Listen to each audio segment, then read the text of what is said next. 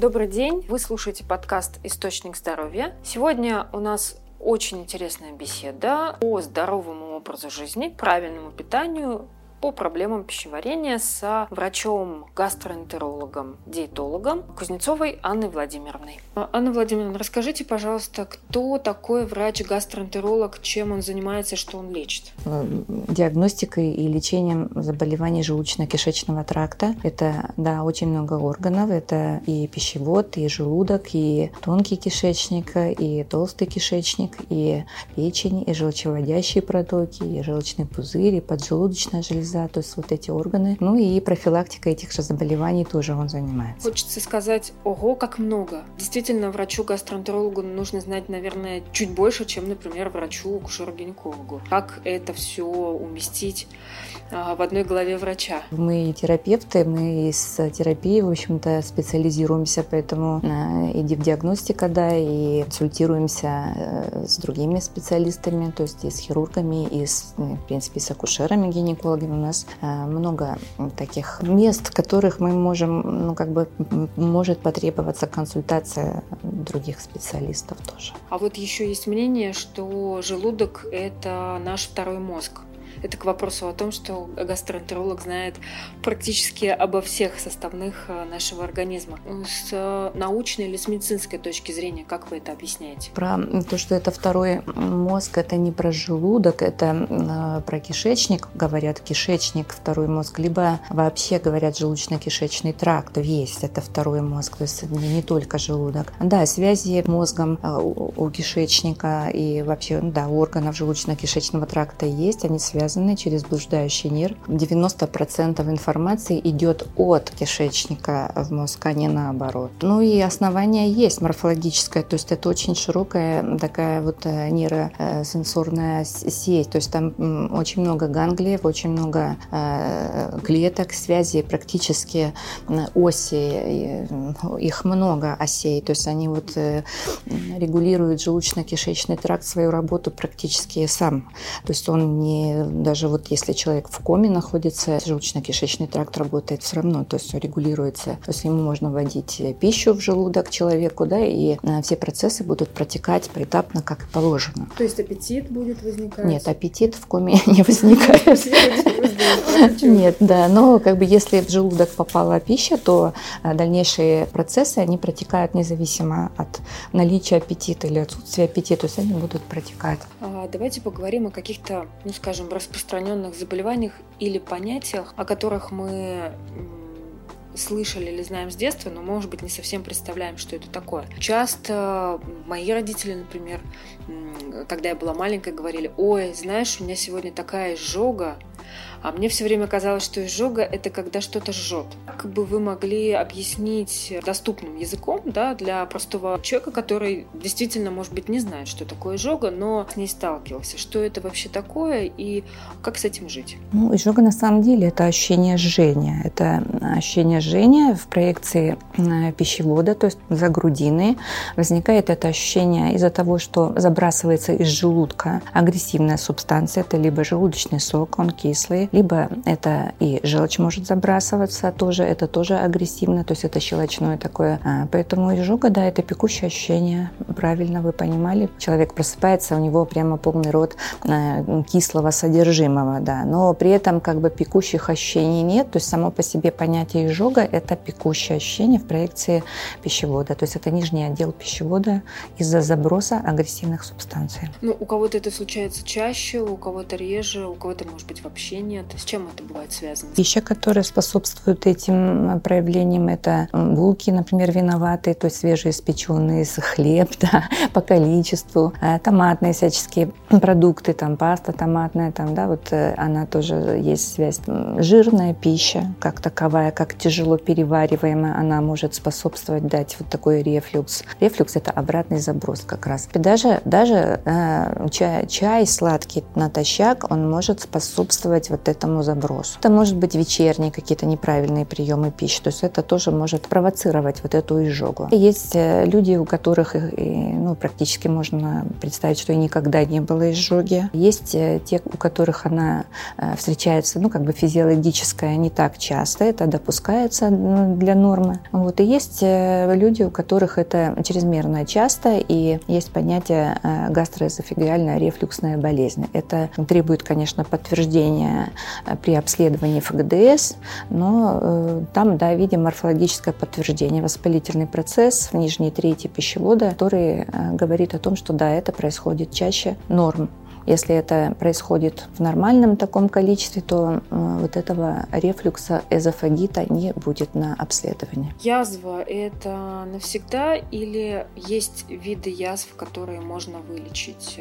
Язвы бывают и острые, они бывают стрессорные. То есть причин у язв много. Это группа заболеваний. Язва, если она не осложненная, она а, заживает сама, и потом мы там видим на осмотрах, на ФГДС рубцовые изменения, которых человек мог и не подозревать, что это у него было. А язвенная болезнь – это когда все-таки ну, как бы и рецидивировать может это заболевание, да, то есть это, ну, как бы да, заживает одна, появляется, может, другая через какое-то время, может, и в другом месте. Вот, э, поэтому вылечить, да, можно, если причина хеликобактер пилори, то после курса эрадикации мы можем видеть излечение. Но э, если она рецидивирует, продолжает, надо искать причины, потому что бывают причины, и, опять же, эндокринологические и э, другие, то есть ну, метаболические процессы, то есть надо искать причину, почему э, возникает язва. Вы упомянули э, хеликобактер. Вот насколько я слышала и от своих знакомых, и от родственников,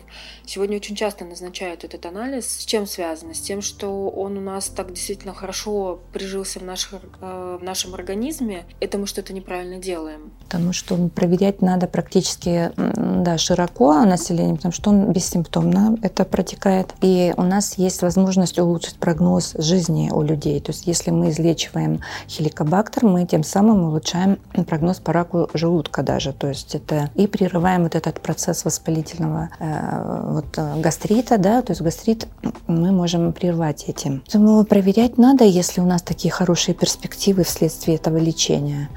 Вот. А так он прижился, он может быть в небольшом количестве, то есть там есть нормы в этих анализах, то есть референции, то есть в небольшом количестве, если он есть, то мы его, конечно, не лечим. Вот. Но учитывается и риск развития онкологии, то есть если есть семейный анамнез вот по э, раку желудка, если есть атрофический процесс, если есть какие-то уже новообразования, то есть есть больше, ну, как бы есть показания к проведению э, радикации, то проводят даже при минимальном количестве его.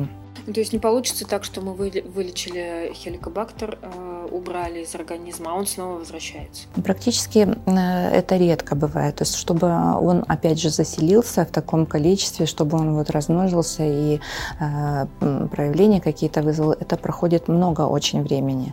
То есть это и десятилетия, и как бы и больше, поэтому эрадикацию не проводят раз в год. Это такая разовая курс такой разовый. Желательно, чтобы это был раз в жизни. Ну, максимум два, если не получилось э, предыдущее или там спустя много лет обнаружился э, снова в количестве, которое требует эрадикации. Мы уже затронули тему, связанную с язвой. Может быть, вы развеете миф существующий о том, что гастрит может приводить к язве, а язва к раку. Действительно ли это так? Они могут быть и не связаны, и могут приводить. То есть, если у человека, например, гастрит, это не значит, что у него никогда не будет язвы. И э, язва бывает на фоне гастрита, да? то есть это э, процесс может э, ну, как бы во времени разворачиваться. Язва может быть и исходная язва, рак, такое тоже бывает, и колезные разные язвы, которые имеют грубые такие края, которые крупные, трудно заживающие, они тоже могут э, малигнизироваться в большей степени, особенно у пациентов старше 40 лет, скажем, да, ну, чем старше, тем чаще это все. И бывает так, что гастрит, он никогда не приведет э, к язве. Э, если хеликобактер, тем более, как бы убит или его не было, то есть это как бы практически менее ожидаемо. Ожидаемо, если есть хеликобактер, но если мы его выявляем, мы его пролечиваем. Поговорим еще об одной очень интересной теме, которая сегодня многих волнует. Это сладкое. Многие пытаются от него отказаться, а, многие пытаются заменить вредный сахар на полезный. Как от него отказаться и нужно ли отказываться совсем от сладкого? Отказываться совсем на сто процентов, э, наверное, ну как бы это не всем нужно, да, то есть если человек более-менее здоров, у него нет нарушений углеводного обмена, с нормы по сахару 30-40 граммов в сутки. Это с учетом э, не только сахара, конфет, э, всех наших кондитерских изделий, то есть э, того сахара, который мы добавляем при приготовлении пищи. Поэтому 30-40 граммов это немного. А есть скрытый сахар, там и мюсли, и какие-нибудь хлопья в карамели, или там, да, то есть это тоже скрытый сахар, его тоже надо учитывать. Надо учитывать и сахар, который в сладких напитках, то есть мы вместе с напитками тоже, может быть, не задумываясь, потребляем очень много. А, вот мы и фрукты любим, в принципе, да, больше, чем, например, в нормах полагается съесть, и тоже это получается нагрузка тоже сахаром. Поэтому если это есть, то количество сахара, опять же, те же 30 граммов надо еще снизить. Потребность в сахаре мы ощущаем э, когда? Э, когда мы неправильно формируем свой рацион. То есть если мы э, не позавтракали нормально, то есть приехали на работу, через час у нас уже желудок начинает просить есть, и мы, конечно, потянемся к тому, что доступно, и то, что можно ну, быстро как бы съесть, и да, это вкусно, это нравится нам. Получается, через какое-то время, опять же, глюкоза в крови падает, опять начинает вот э, требоваться э, опять сладкого, да, и вот такие качели инсулиновые, они вредят. То есть если мы э, понимаем вот этот вред, который приносит это сладкое э, и причину, почему нам опять же хочется вот этого, то есть эта потребность в сахаре, то э, легче, может быть, будет нормализовать его количество в рационе. Потому что если мы не понимаем, почему это вредно и почему мы этого хотим, то есть мы считаем, что это ну, не так уж страшно, можно и дальше продолжать его есть. Поэтому первое, что нужно сделать, это э, нормализовать рацион питания, чтобы у нас э, э, было сбалансировано питание по белкам, по жирам, по углеводам. Если у нас белка мало в рационе, вот мы тянемся. Ну, то есть мы, во-первых, белок, он тоже долго находится в желудке, то есть он дает насыщение. Ну, то есть таким образом у нас не возникает вот этих вот перепадов сахара в крови, то есть это нужно скомпенсировать. И скомпенсировать рацион по клетчатке. Э, тоже очень важно. То есть если мы этого не едим, то мы съедаем больше сладкого. Опять же, мы эти качели раскачиваем. Ну, почему трудно отказаться? Еще потому, что мы, когда его употребляем, у нас выделяется и дофамин, и серотонин. То есть это вот те нейротрансмиттеры, которые нам дают э, чувство удовольствия, радости, вот, поэтому, когда мы этого не получаем, у многих, э, кстати, есть такое, как ломка, то есть вот хочется э, очень сильно. Ну, есть мнение, что не хватает, э, когда некоторых микроэлементов, это магний, кальций, цинк, э, тоже э, как бы есть повышенная потребность вот в, углю, в сахаре, в сладком, но это ощущение такое вот ну, эмоциональное больше, то есть это получается не настоящий ведь недостаток сахара, это такое ощущение. И нам надо сформулировать себе цели, задачи, как это сделать, как отказаться. Надо отказаться отказываться постепенно, то быстро, конечно, сложно.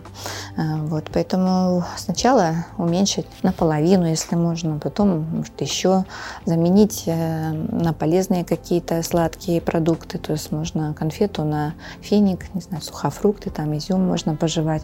Лучше пожевать, может, орешек, у кого нет. Благодарим Анну Владимировну за интересную беседу. Вы слушали подкаст «Источник здоровья».